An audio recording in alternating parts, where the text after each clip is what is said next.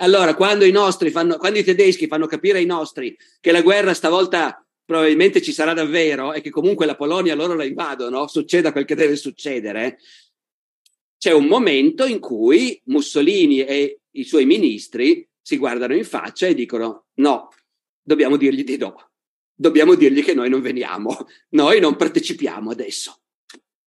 I tedeschi non la prendono malissimo, forse un po' se l'aspettavano, forse gli italiani sono sempre i soliti italiani e quello lo sapevamo già, forse sanno i tedeschi che l'Italia non è così forte come crede di essere, non la prendono malissimo.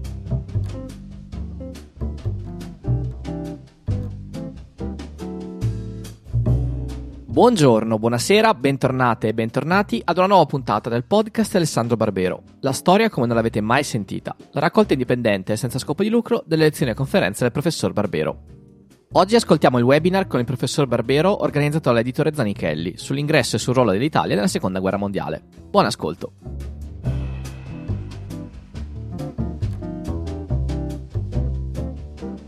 Care professoresse, cari professori, buon pomeriggio. Sono Romeo Melloni e a nome di Zanichelli vi do il benvenuto in questo webinar. A tenerci compagnia come relatore il professore Alessandro Barbero. Ben arrivato, professore. Grazie, buongiorno. Buongiorno a tutti, naturalmente. Se siete qui è perché il professor Barbero non ha bisogno di grandi preamboli e grosse presentazioni. Una cosa però ve la voglio dire. È fresca di stampa la nuova edizione del testo per le scuole superiori dal titolo La storia, progettare il futuro, scritto per Zanichelli dal professor Barbero insieme a Chiara Frugoni e Carla Sclarandis. Il titolo del libro allude alla funzione che la storia dovrebbe avere.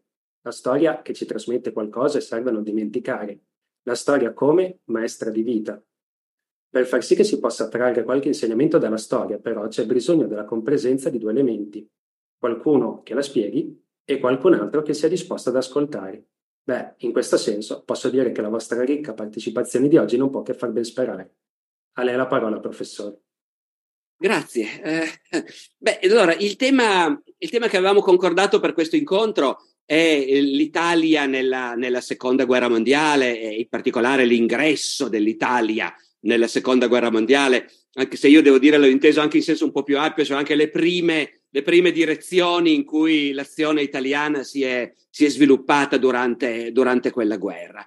Mm, devo dire che cercando di dire, costruire una scaletta per un argomento del genere, non ho potuto non rendermi conto di come è un argomento che scappa da tutte le parti. Eh, siamo tutti italiani, sappiamo benissimo com'è complicata e contraddittoria la vita del nostro paese. Capite bene che provare a riassumere le, i vari aspetti che riguardano un avvenimento clamoroso, enorme e drammatico della storia del nostro paese, come l'ultima volta finora che il nostro paese è stato coinvolto in una vera e duratura guerra, e non in operazioni militari locali minori, ma una vera guerra, insomma, ecco. Non voglio dire che è impossibile, voglio dire che io non ci sono mica tanto riuscito a costruire uno schema realmente convincente e questa excusatio non petita eh, serve anche a dirvi che se avete domande puntuali, curiosità precise, o comunque ci sono aspetti di questa faccenda che vi interessano particolarmente, i nostri amici di Zanichelli che leggono i vostri interventi, eh, quando sia il caso, appunto, daranno spazio alle vostre domande per, per sostanziare e alimentare quello che io cerco di dire, d'accordo? Allora, eh, beh, io stesso non mi ricordavo quanti morti noi abbiamo avuto nella seconda guerra mondiale, ho dovuto andarlo a vedere si sa che nella prima guerra mondiale noi abbiamo avuto grosso modo 600.000 morti, soldati morti al fronte o morti di malattia, perché una quantità terrificante sol- de- dei morti della prima guerra mondiale sono morti di malattia e non di, di pallottola nemica o, o di shrapnel. 600.000 morti, cioè una cifra immensa. La seconda guerra mondiale non è rimasta nella memoria collettiva come un massacro spaventoso al pari della prima. La cultura del Novecento ha elaborato via via il suo orrore per la guerra e in questo orrore per la guerra hanno avuto un ruolo centrale appunto le trincee della prima guerra mondiale, gli attacchi a ondate in massa contro le mitragliatrici. Dopodiché quando uno va a vedere l'Italia nella seconda guerra mondiale ha perso comunque qualcosa come 300.000 militari morti, soldati, marinai, morti in Grecia, morti in Russia, morti in mare, ma non solo, anche qualcosa come 150.000 civili italiani sono morti, perché la grande differenza della seconda guerra mondiale rispetto alla prima è che lì le vittime civili all'improvviso, non che mancassero anche nella prima fra i profughi di Caporetto, ma è diverso. Nella seconda guerra mondiale in quasi tutti i paesi le vittime civili improvvisamente balzano in primo piano e sono una quantità spaventosa. Quindi, come vedete, fra militari e civili, non dico che arriviamo alle cifre della prima guerra mondiale, ma quasi, eh? tre quarti di quello. Eh, noi nell'Occidente di oggi non siamo più minimamente abituati a una mortalità di questo genere. Ci abitueremmo di nuovo in fretta, eh, se entrassimo di nuovo in una grande guerra destinata a durare anni, che vedesse il paese coinvolto in pieno, magari addirittura il territorio. Ci abitueremmo in frettissima. Ma ora come ora non riusciamo, secondo me, ditemi voi se mi sbaglio, neanche a immaginare cosa possa voler dire che, per carità, nell'arco di alcuni anni, nell'arco di quattro anni, 400, 500.000 italiani, ecco, 500.000 italiani muoiano di morte violenta dovuta alla guerra. Questo, come dire, per mettere innanzitutto in chiaro che noi stiamo parlando di una vicenda assolutamente sconvolgente, anche se, anche se poi naturalmente il paese ne è uscito, è entrato in una fase di crescita straordinaria come tutta l'Europa, no? I 30 anni del dopoguerra sono stati 30 anni per carità, chi ci è vissuto dentro, pieno di paure, di timori, il timore della bomba atomica, ma poi in realtà è stata un'epoca di grandiosa crescita e anche di grande ottimismo, tutto sommato, no? E quindi anche quello contribuisce a far sì che la guerra, tutto sommato, no? passi un po' in secondo piano l'aspetto tragico della guerra. Lo tiriamo fuori quando capita di discutere con quelli che dicono ma in fondo il regime ha fatto anche buone cose e, e, il regime, certo, appunto, allora a quel punto di solito anche gli stessi nostalgici del fascismo finiscono per dire, ma sì, certo, l'alleanza con Hitler era meglio non farla, eh, a parte le leggi razziali, ma poi proprio l'alleanza con Hitler e la guerra era meglio non farla. Lo si dice un po' così, quasi sorridendo tutto sommato. Anche lì, eh, voi vi rendete conto che l'Italia a un certo punto ha dichiarato guerra più o meno contemporaneamente prima all'Unione Sovietica e poi agli Stati Uniti d'America. Eh, vi rendete? Eh, provate a immaginare, eh? cioè l'Italia ha dichiarato guerra agli Stati Uniti d'America. Il bello è che era folle allora come sarebbe folle adesso. Solo che allora nel nostro paese c'era un livello di impazzimento collettivo tale che, che non se ne accorgevano gli italiani e quelli che li governavano non se ne accorgevano di cosa vuol dire dichiarare guerra all'Unione Sovietica o attaccare la Russia. Dopo di allora, che fare Professore, mi scusi se la interrompo, sì, sì, certo. ma mm, le sue parole mi hanno fatto venire in mente una domanda. Cioè lei ha parlato dell'Italia che dichiara guerra all'Unione Sovietica e agli Stati Uniti e tutti noi in quanto italiani abbiamo in mente le immagini della folla di persone che si accalcò sotto il balcone di Palazzo Venezia in occasione della dichiarazione di guerra ma la maggioranza della popolazione era quindi favorevole o contraria al conflitto? E se c'era qualcuno contrario, ebbe anche occasione di manifestare il proprio dissenso? Allora, dunque, intanto precisiamo naturalmente che la prima gran, la prima, l'ingresso dell'Italia nella guerra non coincide con la dichiarazione di guerra alla Russia e agli Stati Uniti, eh, quelle vengono dopo. Dichiara, l'ingresso in guerra che tutti abbiamo presente, perché tutti abbiamo visto quelle scene, appunto, tutti abbiamo nelle orecchie la voce di Mussolini, la dichiarazione di guerra è già stata consegnata agli ambasciatori di Gran Bretagna e di Francia. No, ecco, lì noi abbiamo dichiarato guerra solo alla Gran Bretagna e alla Francia, per carità, effettivamente. Dunque, vi dirò prima di tutto una cosa di metodo. È difficilissimo dire in due parole qual è l'umore di un paese di forse allora quanti eravamo 40-45 milioni di persone eh, è difficilissimo e anzi è impossibile sintetizzare gli umori di un intero paese. In storiografia, in linea di massima, la sensazione è sempre stata che il paese non fosse contento di entrare in guerra. certamente le manifestazioni di entusiasmo che c'erano state allo scoppio della prima guerra mondiale, allo scoppio della seconda ci sono state solo quelle orchestrate dagli apparati del regime. Però gli apparati del regime in realtà orchestravano davvero anche un consenso. Eh?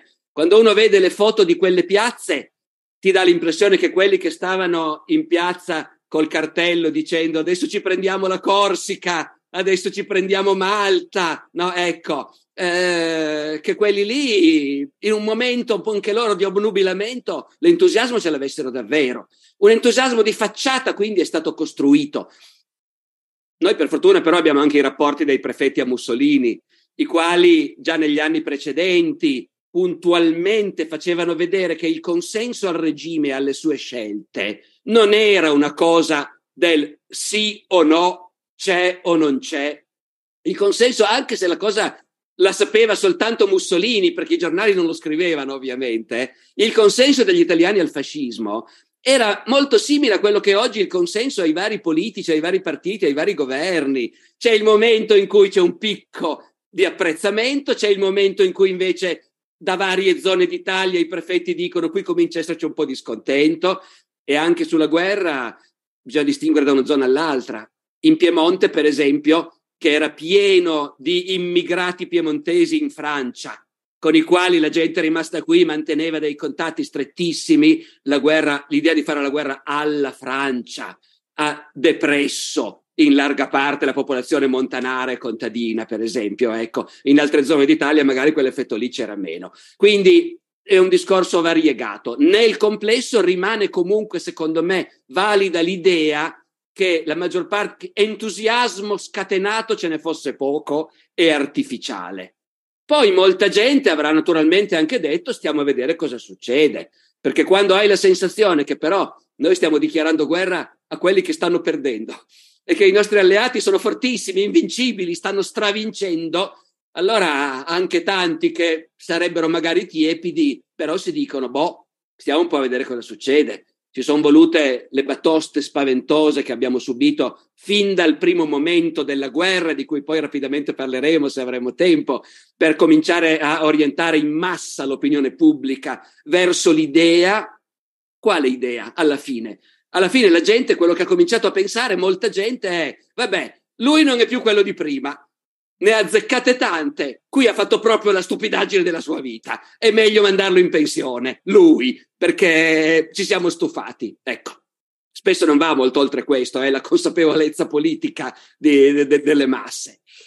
Dopodiché, appunto, noi entriamo in guerra nel giugno del 40 e la guerra è già cominciata il primo settembre del 39 e i nostri cari e amati alleati, i tedeschi, hanno dovuto entrare in guerra da soli perché noi non ci siamo andati. Allora, eh, com'è la cosa? Eh, voi sapete che sempre quando si parla di grandi avvenimenti storici e delle loro cause, bisogna sempre dire sì, un momento ci sono le cause profonde, di lungo periodo, e poi ci sono le cause più ravvicinate invece. Allora, l'Italia mussoliniana era senza alcun dubbio un paese che programmaticamente voleva essere una grande potenza militare e voleva imporsi nel mondo anche e forse soprattutto attraverso la forza militare.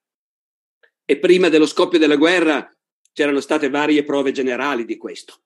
C'era stata la campagna d'Etiopia, cioè una guerra coloniale facile in apparenza, in realtà dal punto di vista organizzativo e strategico uno sforzo colossale, gestito benissimo dal regime, che posto lo scopo che a noi può sembrare ignobile di invadere un paese membro della Società delle Nazioni e assoggettarlo, e i mezzi che anch'essi a noi possono sembrare ignobili, tipo lanciare i gas asfissianti vietati da tutti i trattati eh, sui civili e sui combattenti appiedati del nemico, ecco, ma al di là di questo l'operazione venne condotta con straordinaria, tutto sommato, mobilitazione di energie e capacità organizzativa e quindi anche con grandissimo effetto propagandistico di successo per il regime. Poi c'era stata la partecipazione alla guerra di Spagna. Lì era andata un po' meno bene, perché, come dire, nella guerra di Spagna, eh, intanto noi siamo andati a aiutare gli spagnoli, i quali di quell'aiuto avevano bisogno, ma non erano contenti per niente. Che arrivassero gli italiani a dargli una mano, tutto sommato.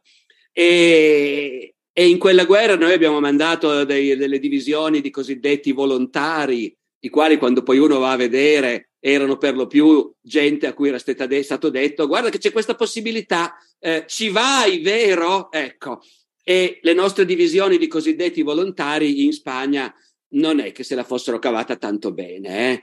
Eh? Mm, come dire, per eh, accarezzare l'orgoglio nazionale possiamo dire che la volta in cui il corpo di spedizione italiano ha fatto veramente una magra figura con la sconfitta che ha subito nella battaglia di Guadalajara dalla, anche dall'altra parte c'erano gli italiani, perché c'erano i battaglioni Garibaldi di volontari antifascisti italiani.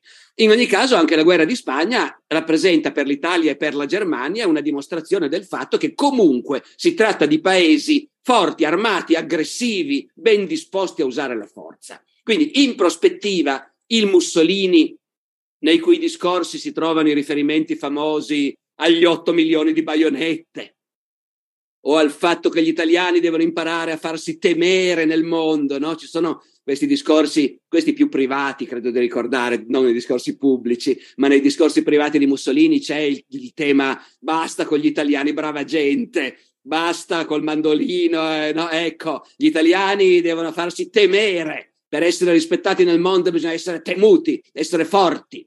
Quindi, quindi strutturalmente l'Italia fascista era un paese che spendeva molto in armamenti, intendeva usarli, aveva ben chiara l'idea di volersi affermare nel mondo come grande potenza attraverso la guerra, quando fosse stato opportuno.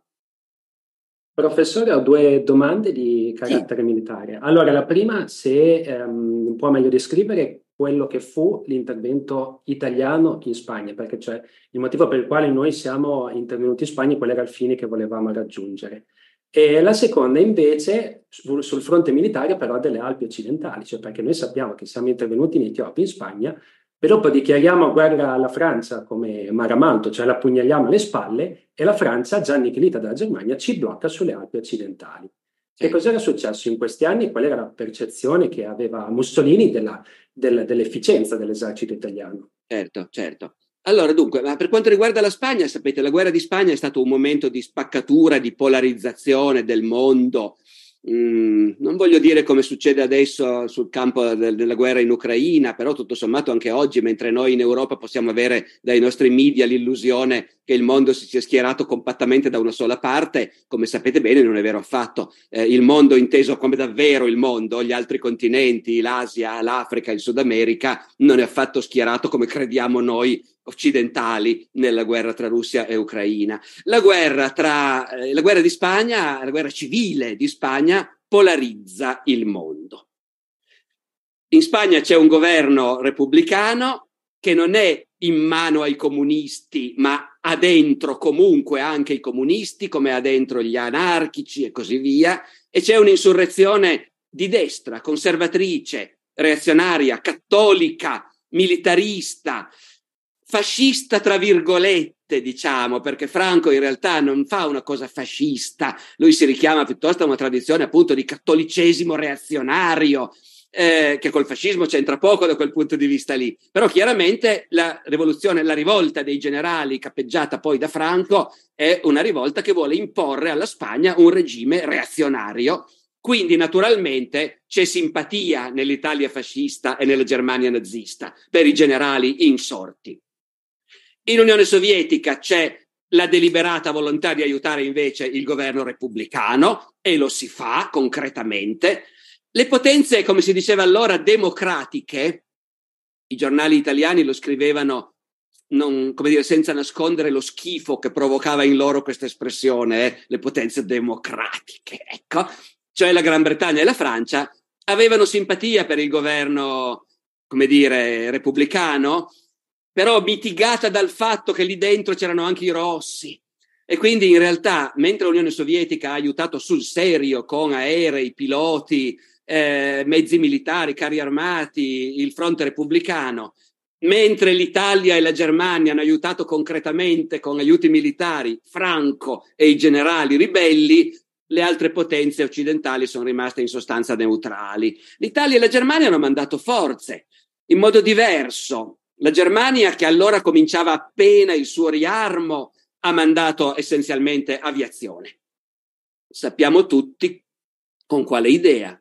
Sperimentare se funzionano davvero certe cose di cui all'epoca i teorici militari parlavano molto, del genere se l'aviazione da sola può distruggere un'intera città. Eh, no, ecco, Guernica è quello, l'esperimento della Luftwaffe. Vediamo. I teorici sostengono che con l'aviazione possiamo annientare una città. Vediamo se possiamo farlo davvero. Occasione grandiosa, facciamolo.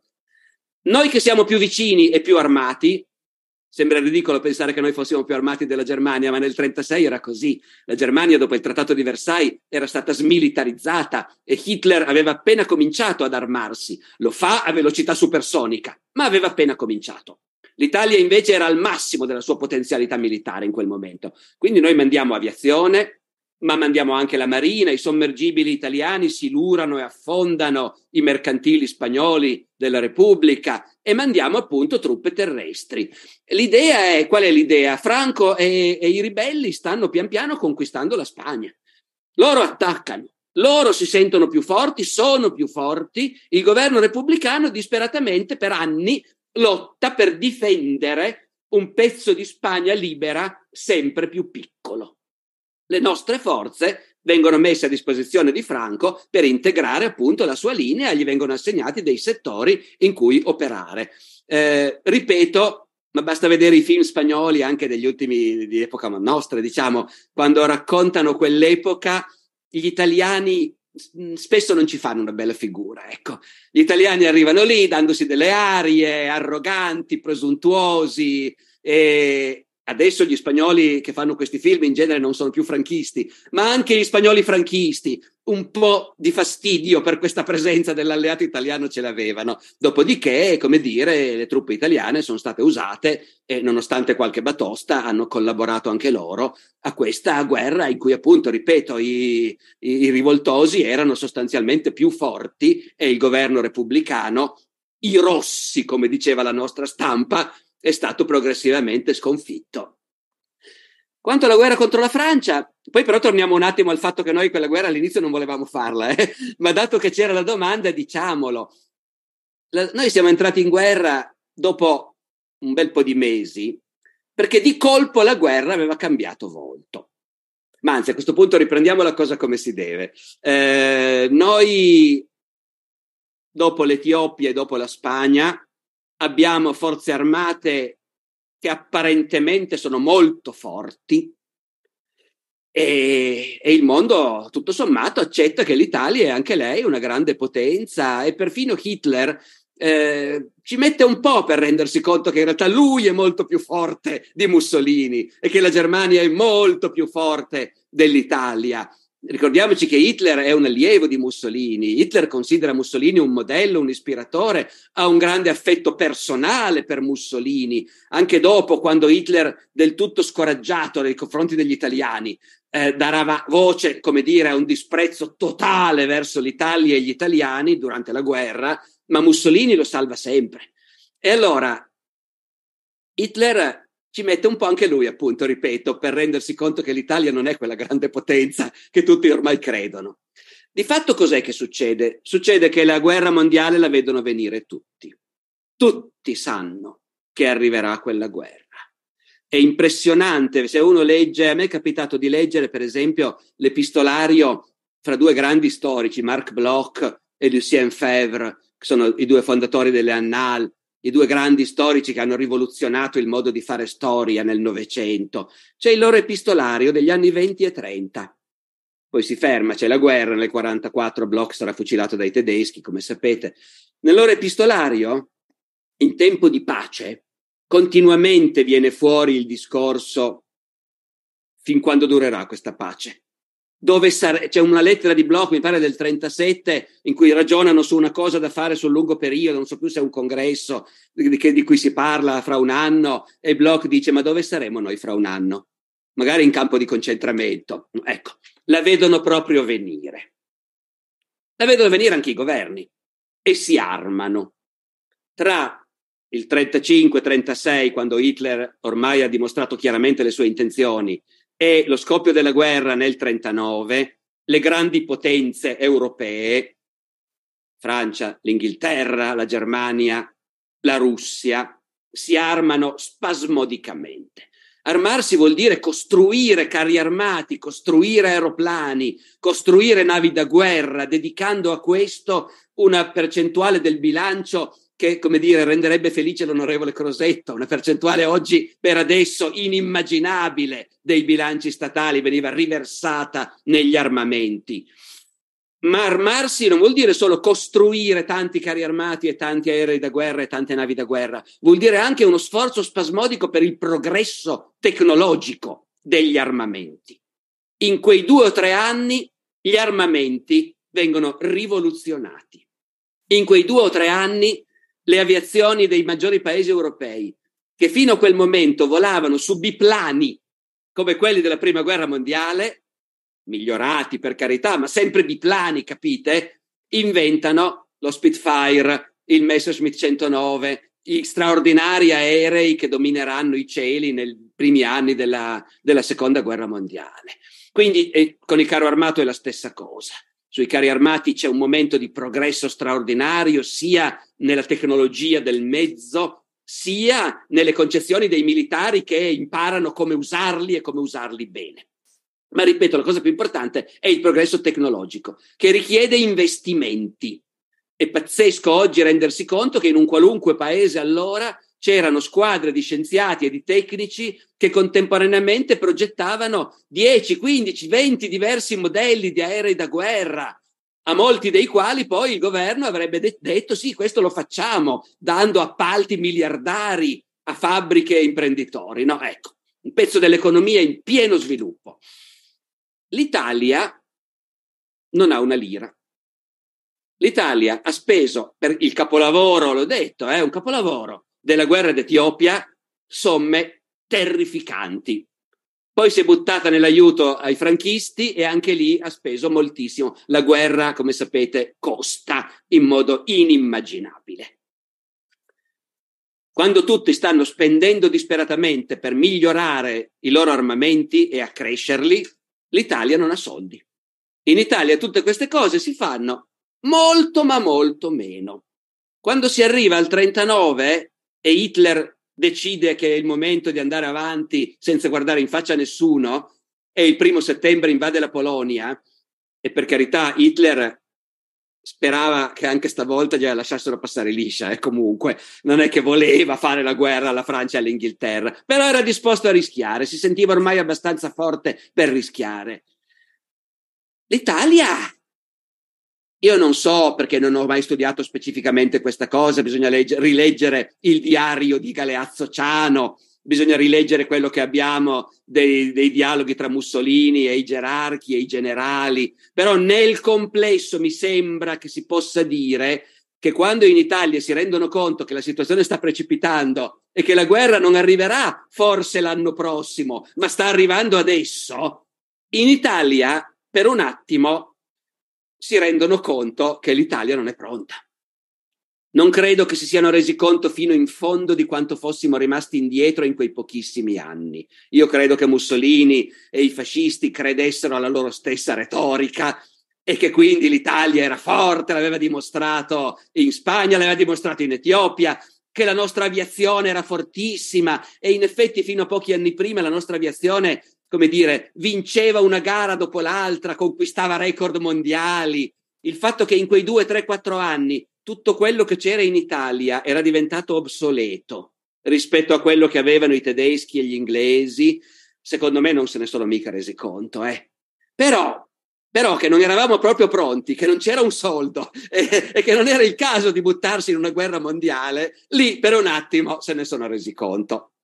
E quindi, appunto, anche se noi avevamo fatto il patto, il patto d'acciaio con la Germania, eravamo ormai legati a filo doppio, quando i tedeschi nella, nell'estate del 39 lasciano capire alla nostra politica, al nostro ministro degli esteri, Ciano, appunto, genero del duce, si fa tutto in famiglia, naturalmente, no? Ecco. Allora, quando i fanno, quando i tedeschi fanno capire ai nostri che la guerra stavolta probabilmente ci sarà davvero e che comunque la Polonia loro la invadono, succeda quel che deve succedere, c'è un momento in cui Mussolini e i suoi ministri si guardano in faccia e dicono no, dobbiamo dirgli di no, dobbiamo dirgli che noi non veniamo, noi non partecipiamo adesso.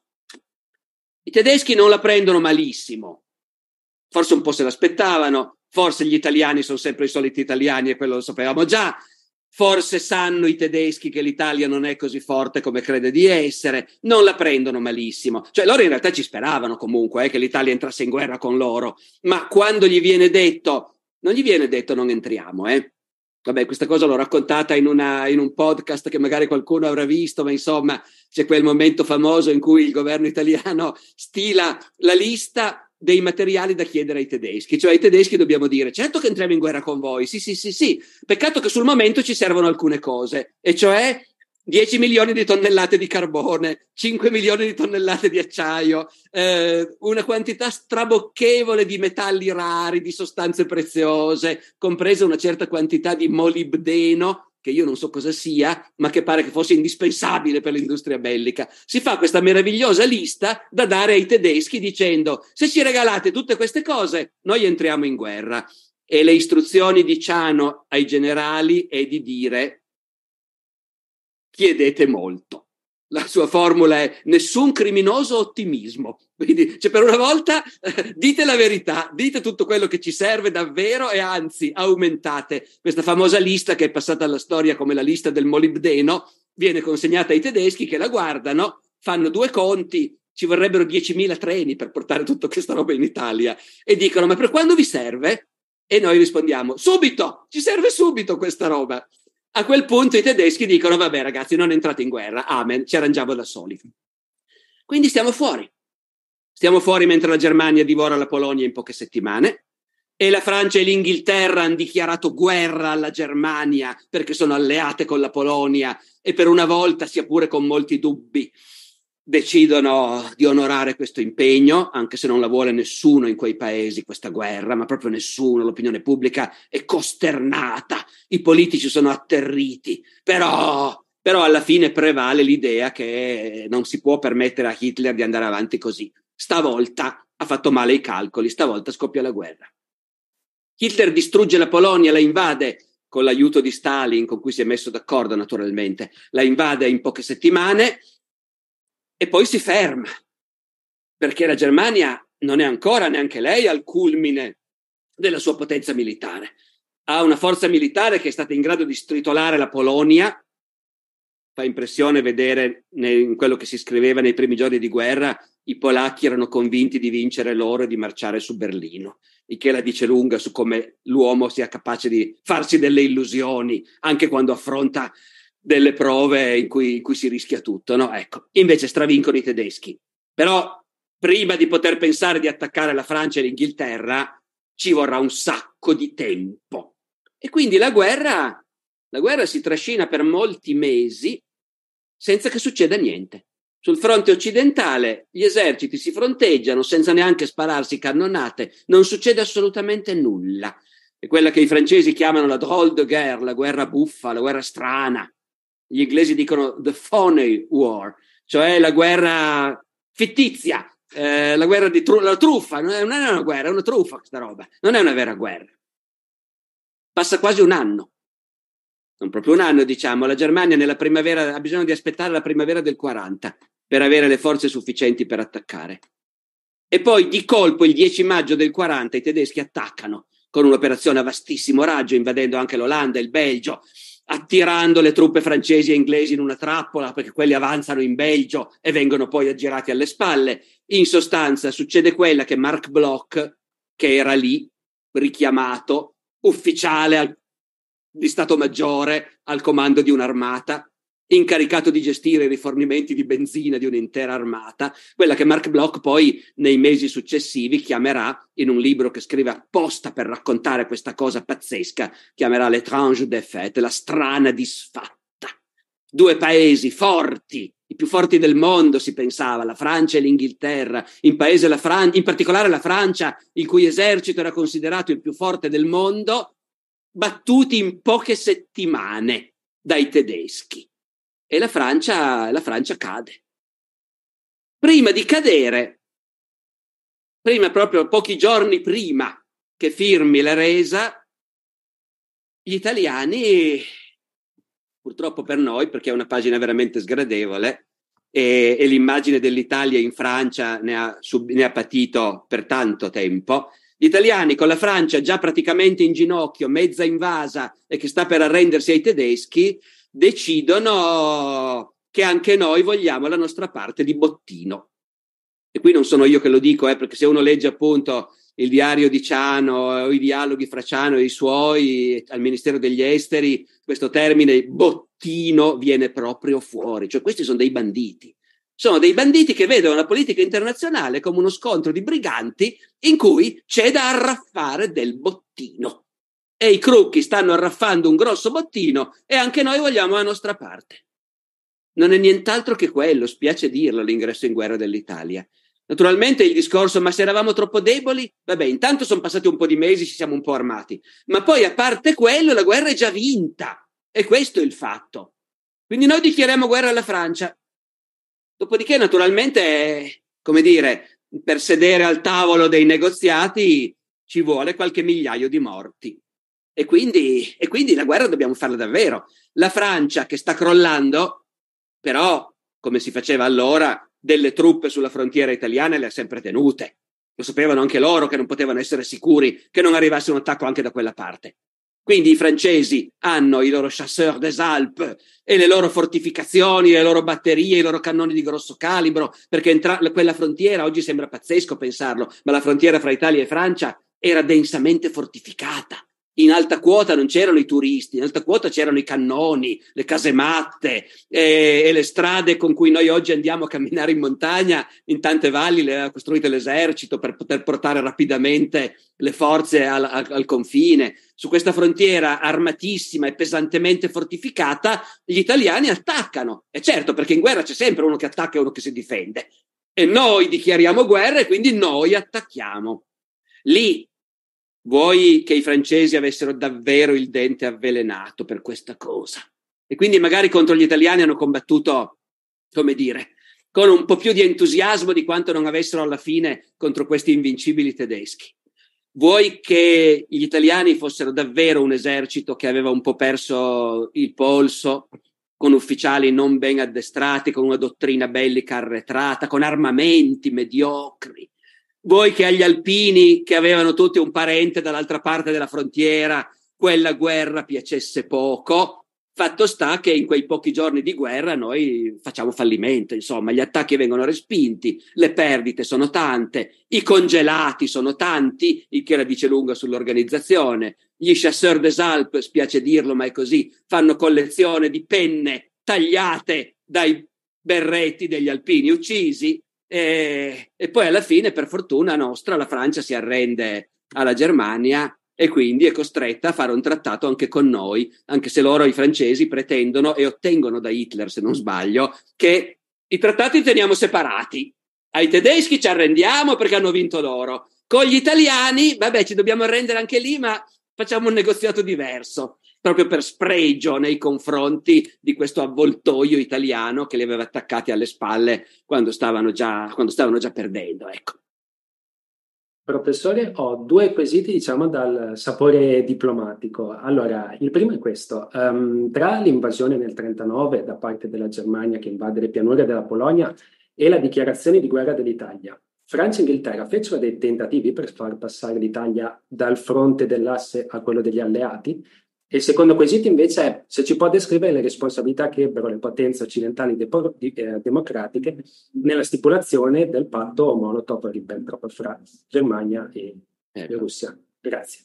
Allora, per quanto riguarda i tentativi di convincere l'Italia eh, più, c'è stato certo, i colloqui ci sono sempre naturalmente eh, tra le potenze, magari non si dice sui giornali, ma colloqui e incontri ci sono sempre. Premetto che io ne so pochissimo di questo aspetto, eh, ma per quello che mi pare di aver capito, il punto cruciale non era far entrare in guerra l'Italia dalla loro parte, quello non era possibile. È vero che l'Italia già nella prima guerra mondiale si era fatta la fama di quelli che prima hanno gli alleati e poi entrano in guerra contro di loro ma qui l'alleanza tra Mussolini e Hitler era talmente solida che non credo che la diplomazia inglese o francese si sia mai sognata di ottenere che l'Italia entrasse in guerra dalla loro parte. Però, visto che Mussolini era stato così simpatico da non entrare in guerra, ecco, invece un po' di pressioni per convincerlo a restare fuori, credo che ci siano state. Però qui, ragazzi, devo davvero confessare che non ho informazioni precise. Ecco, naturalmente Mussolini aveva delle carte da giocare perché nostro, la nostra entrata in guerra poi contro la Francia e l'Inghilterra, quando si dice il bottino, va bene, poi nel momento dell'entusiasmo noi abbiamo ottenuto dai tedeschi di occupare noi la Francia meridionale, abbiamo mandato nostre guarnigioni nella Francia meridionale e quella quarta armata che poi dopo l'8 settembre del 43 si sfascerà e rientrerà nel caos più totale in Italia e darà anche vita ad alcune delle prime formazioni militari partigiane sulle Alpi piemontesi, naturalmente, no? Ma al di là dell'occupazione di un pezzo di Francia, la propaganda nazionalista italiana, già prima del fascismo, eh, ma poi ancor più col fascismo,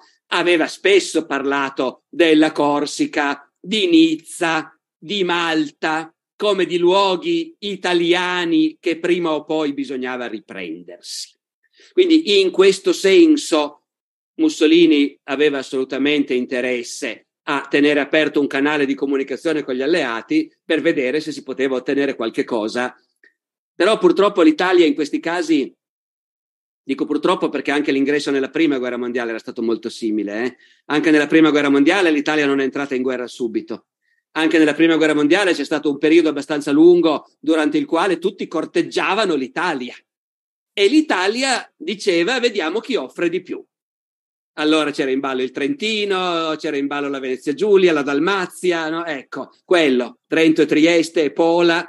E, e anche allora, naturalmente, c'erano stati da parte degli alleati le promesse. Certo che se entrate dalla nostra parte avrete.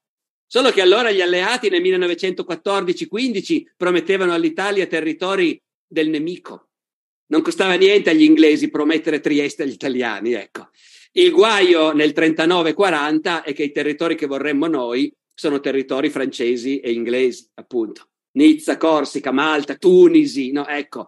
E quindi lì in realtà non credo che siano andati mai molto avanti i colloqui, perché, però dei colloqui ci sono stati, credo. Per quanto riguarda il patto Molotov-Ribbentrop, eh, quello lo, lo, abbiamo saltato perché l'Italia viene in qualche modo bypassata, no?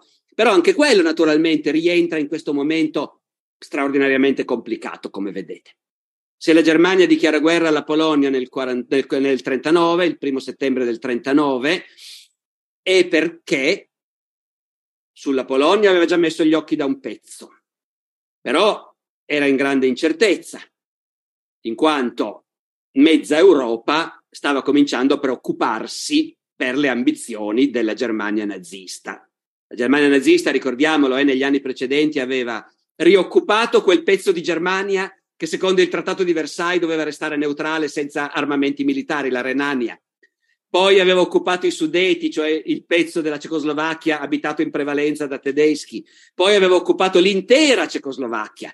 Nel frattempo aveva occupato anche l'Austria, l'Anschluss. Allora, tutte queste cose erano accadute sotto gli occhi dei governi europei i quali si indignavano, si preoccupavano, si strappavano i capelli e non facevano niente.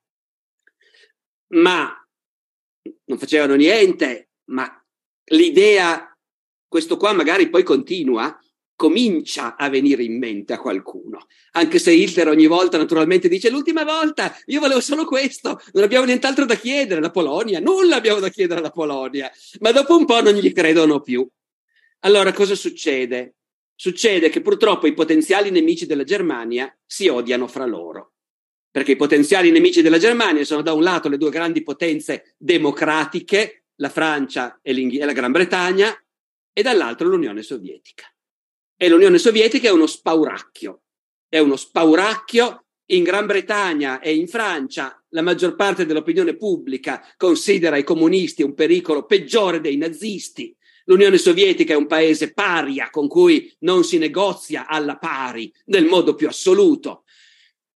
E tuttavia, tuttavia, dopo la Cecoslovacchia e l'Austria, anche i governi inglese e francese accettano di rispondere alle insistenti richieste di Stalin di mettersi d'accordo per fermare Hitler.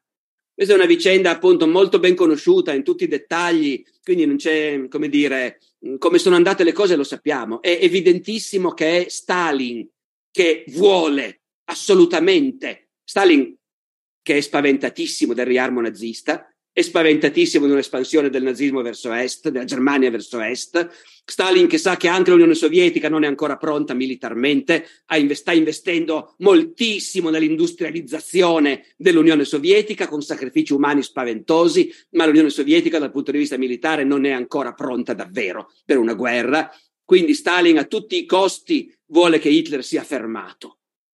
E alla fine l'Inghilterra e la Francia accettano di negoziare con l'Unione Sovietica un trattato di alleanza per proteggere la Polonia nel caso che i tedeschi attacchino la Polonia. Lì il problema drammatico è che i governi democratici accettano di fare questo negoziato, ma ci credono fino a un certo punto.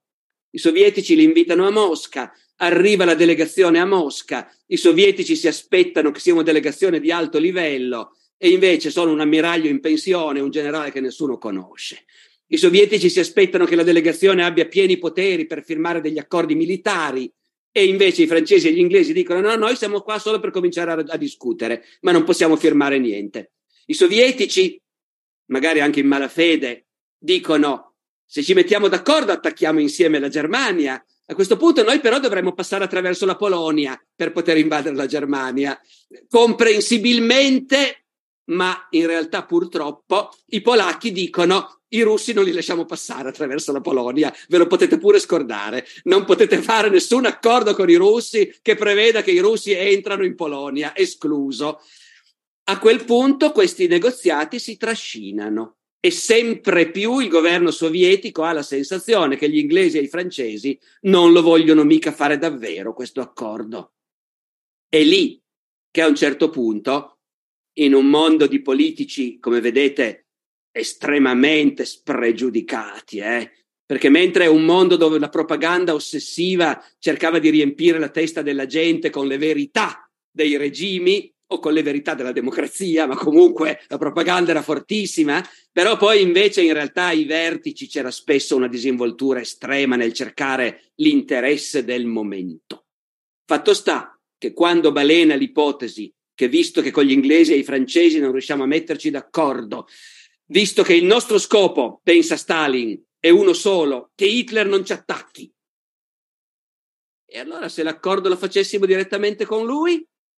Se facessimo un accordo tale che noi ci rafforziamo intanto e lui è scoraggiato dall'attaccarci, sapendo che invece noi non attaccheremo lui, naturalmente. Ecco, certo, Hitler è il nazismo, anzi è il fascismo, come dicono in Unione Sovietica, e il fascismo è il nemico.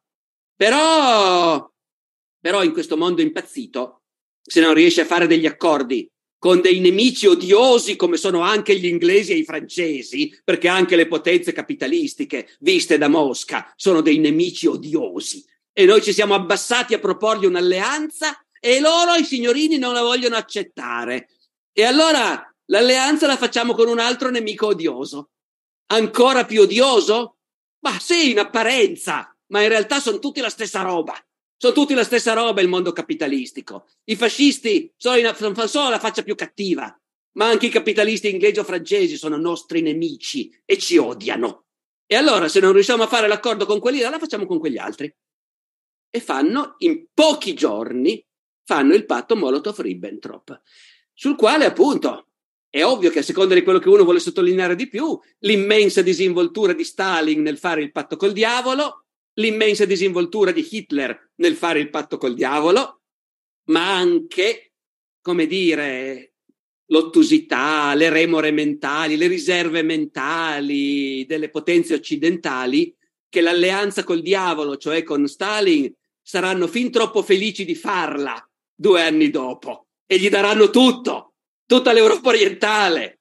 E invece in quel momento lì non hanno il coraggio di crederci di andare avanti, non la fanno. E quindi sì, è anche una responsabilità delle democrazie occidentali, il fatto che Stalin alla fine invece si sia alleato con Ribbentrop. Eh, quanto al fatto che oggi si sente dire ogni tanto, perché il revisionismo storiografico non conosce limiti e non conosce pudore, che quella fosse un'alleanza per spartirsi il mondo, una solida alleanza con cui entrambi, Hitler e Stalin, pensavano di aver trovato un grande amico e che insieme si sarebbero divisi in futuro il mondo, questa è una balla colossale, non c'è niente nella documentazione, nelle testimonianze dell'epoca che la metta così. Loro continuavano a odiarsi, anche se facevano finta di essere amiconi. Hitler sapeva benissimo che sta- l'Unione Sovietica era il prossimo obiettivo, ma non subito. L'Unione Sovietica sapeva benissimo che i nazisti prima o poi li avrebbero attaccati, ma non subito. E questa è l'unica cosa che conta. Professore, nel 1939 tutti gli occhi del mondo erano puntati sulle mosse della Germania, eppure ad aprile l'Italia coglie l'occasione per condurre una guerra lampo contro l'Albania. Ci può spiegare il perché di, insomma, di questa mossa strategica e militare? Ma sai, il punto è che poi una volta io ho parlato più di cose un po' generali, no? L'Italia fascista era una potenza, voleva essere una grande potenza militare e espandersi e intimorire il mondo con la propria potenza. Poi quando uno va a vedere nello specifico, ognuno ha poi degli obiettivi specifici. Anche Hitler, prima di voler conquistare il mondo, voleva conquistare Danzica, diciamo, no? Ecco. Allora, l'Italia da tempo aveva diversi ambiti in cui voleva proiettare la sua forza. Un ambito era il Mediterraneo, e in quel senso l'Italia fascista investe molto in una grande flotta che poi darà risultati parzialmente deludenti, pur con grandi sacrifici, ma anche umani, però alla fine la flotta italiana non se la caverà malissimo, ma neanche troppo bene, ecco, nel confronto con la flotta, con la Royal Navy inglese nel Mediterraneo, ma nel Mediterraneo gli inglesi hanno delle basi cruciali, hanno Alessandria d'Egitto, hanno Malta, hanno Gibilterra, e, e, l'Italia, nonostante in apparenza abbia una posizione meravigliosa nel Mediterraneo, in realtà è tenuta sotto scacco dalle grandi basi navali inglesi nel Mediterraneo. E lì appunto sarebbe, l'alternativa sarebbe stata prendersi Malta, eh, eh, ma invece non la, non la prenderemo mai. Poi c'è l'Africa, e in Africa Mussolini ha coronato il sogno che era già dell'Italia liberale Sabauda di, di crearsi l'impero coloniale. Eh, tutto benissimo quindi. E poi? E poi in che direzione possiamo espanderci? Visto dall'Italia, la direzione in cui espandersi erano prima i Balcani e poi da lì semmai il Medio Oriente. Quindi se uno segue, come dire, la traccia delle ambizioni di espansione dell'Italia dalla prima guerra mondiale in poi, eh, anzi già da prima ancora, dalle guerre balcaniche, quindi dall'inizio del Novecento, è chiarissimo che non fa tanta differenza l'Italia liberale o l'Italia fascista. Quello era ancora un mondo coloniale in cui gli europei occidentali davano per scontato di avere il diritto di espandersi, di conquistare territori negli altri continenti o comunque territori abitati da popolazioni inferiori, civiltà più arretrate. Quindi dai Balcani in giù era terreno di caccia per tutti. E quindi l'Italia aveva chiarissima volontà di espandersi nei Balcani, certo, prima di tutto le località storicamente abitate da una popolazione anche italiana, da Dalmazia fino a Ragusa, ma poi, ma poi anche oltre, naturalmente. L'Italia mette gli occhi sulle isole greche e infatti già prima della, della, seconda guerra mondiale l'Italia aveva Rodi, aveva Corfù, il Dodecaneso eh, e, e i greci sono appunto uno di quei popoli più arretrati ai quali noi italiani abbiamo tutto il diritto di portare la civiltà, occupando e amministrando noi almeno una parte della Grecia. E questo, ripeto, già da prima del fascismo. Eh. Poi le illusioni erano di andare ancora oltre. Al tempo della prima guerra mondiale l'illusione era che col trattato di pace avremmo avuto anche dei pezzi della Turchia, bacini minerari in Asia Minore e cose del genere. Poi quello che si ottiene è sempre molto meno, naturalmente ma comunque gli occhi sono puntati sui Balcani. E sui Balcani ovviamente gli stati balcanici sono tutti debolucci, ma qualcuno è più debole di altri. L'Albania è uno Stato particolarmente debole, particolarmente fragile, diviso anche al suo interno, con un governo impopolare, quello del Rezog, i clan rivali che si combattono, un paese all'epoca molto arretrato, per di più un paese che ha un legame storico con l'Italia, perché già durante il Rinascimento c'era un'immigrazione albanese in Italia e l'Albania ha sempre considerato l'Italia come il suo più potente vicino con cui avere un rapporto è in qualche modo indispensabile, no? Ed ecco che quindi in questo mondo che, ripeto, fino al primo novembre del 39 non è in guerra, no, non è in guerra nel senso che non è scoppiata la prima guerra mondiale, ma la guerra è dappertutto. Ci sono state guerre continuamente, la guerra in Spagna finisce solo nel 39, il Giappone sta invadendo la Cina dai primi anni 30, ovunque si combatte. E quindi in quel contesto vale il discorso di Ciano, dove c'è del bottino, ce lo prendiamo. Da qui quella che in Italia viene presentata come la pacifica annessione dell'Albania. E devo dire che io che non me ne sono mai occupato, non so niente purtroppo di storia albanese, di quell'aspetto lì dell'espansione dell'Italia fascista non sapevo nulla e quando mi è capitato un paio d'anni fa di, essere, di visitare l'Albania, di visitare Tirana, paese straordinario fra l'altro, e di scoprire che a Tirana c'è un grande museo della storia dell'Albania che dedica molte importanti sale all'invasione italiana dell'Albania, e io mi sono scoperto a dire: ma quando è che noi abbiamo invaso l'Albania? No, effettivamente lì, primavera del 39, certo, dal loro punto di vista un'invasione straniera. Anche se poi miracolosamente agli albanesi questo non ha impedito di continuare a voler bene agli italiani e a considerare l'Italia come un paese amico. Eh? È un caso, devo dire, davvero miracoloso che non siamo riusciti neanche in quell'occasione a renderci odiosi agli albanesi come invece probabilmente avremmo meritato. Le faccio l'ultima Scusate, dico ancora così. Eh, no, no, che questo che ho appena detto spiega come mai quando l'Italia è entrata in guerra e con la Francia è finita. Però la guerra non finisce perché l'Inghilterra non si arrende. Quindi noi siamo ancora sempre in guerra. Mandiamo i nostri sottomarini nell'Atlantico ad attaccare il commercio inglese insieme con i camerati tedeschi vicenda poi evocata di recente in meravigliosi romanzi e film che dicono quanto fossero buoni e umani i comandanti dei nostri sottomarini, i quali affondavano le navi nemiche e poi salvavano l'equipaggio. Va benissimo. Dopodiché, essendo che siamo in guerra, ma la guerra contro l'Inghilterra apparentemente sì, si fa in Africa, ma non sembra ci sia molto da fare all'inizio, eh, Mussolini è libero di dire, beh, facciamo qualcos'altro. Andiamo a prenderci qualche altro paese. Perché solo i tedeschi devono aver invaso tutto? I tedeschi hanno invaso la Danimarca, la Norvegia, il Belgio, l'Olanda, il Lussemburgo, la Francia, eh, la Polonia e noi invadiamo la Grecia. La guerra di Grecia, che oggi uno potrebbe dire perché invadono la Grecia? Ma appunto perché l'Italia già possedeva dei pezzi di Grecia, isole appunto, e nella politica italiana da molto tempo l'idea che la Grecia fosse un ambito verso il quale noi potevamo espanderci, un mondo, un paese più arretrato, più debole, che avremmo sconfitto facilmente e dove potevamo imporre la civiltà italiana, ecco, quest'idea faceva parte della cultura politica italiana a quell'epoca. Professore, un'ultimissima domanda. Noi sappiamo che negli scenari di guerra attuali europei ehm, si aprono le carceri, si dà in mano un fucile Galeotti e si, lo si manda a combattere magari anche con delle promesse eh, di tornaconto economico, di diritti una volta che la guerra è terminata. L'Italia di Mussolini fece lo stesso? No, l'Italia di Mussolini, tra le tante cose strane che fece, ci fu anche questa, che eh, avendo percepito che la guerra non era troppo popolare, avendo l'impressione che comunque la guerra andava bene, l'avrebbero vinta per noi i tedeschi.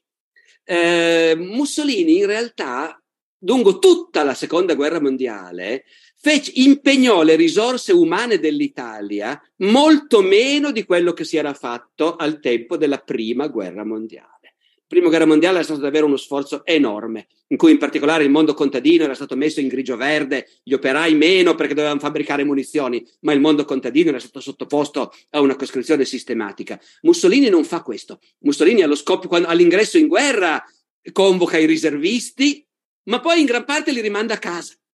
Perché? Perché c'è il raccolto da fare quell'estate e perché bisogna, bisogna mantenere il consenso del paese. E se il paese questa guerra la sta subendo tro- non troppo volentieri, è meglio non dare troppo fastidio agli italiani. La dittatura fascista è una dittatura, lo diciamo spesso, a suo modo, è vero, meno feroce nella prassi rispetto ad altre. E anche se è Mussolini che ha inventato il concetto del totalitarismo, però l'Italia fascista è un po' meno totalitaria della Russia di Stalin o della Germania di Hitler. E in questo rientra anche il fatto che Mussolini, per non dar troppo fastidio alla gente, rimanda a casa i coscritti. L'esercito italiano non sfrutterà mai fino in fondo la disponibilità umana effettiva del paese. Sto leggendo in chat commenti euforici che le invitano a parlare ancora e ancora, ma gentili spettatori, noi siamo in chiusura. Professore e professoresse, vi ringrazio per essere stati qui con noi e vi auguro un buon proseguimento di anno scolastico. Grazie ancora per la sua lezione e arrivederci, professor Barbero.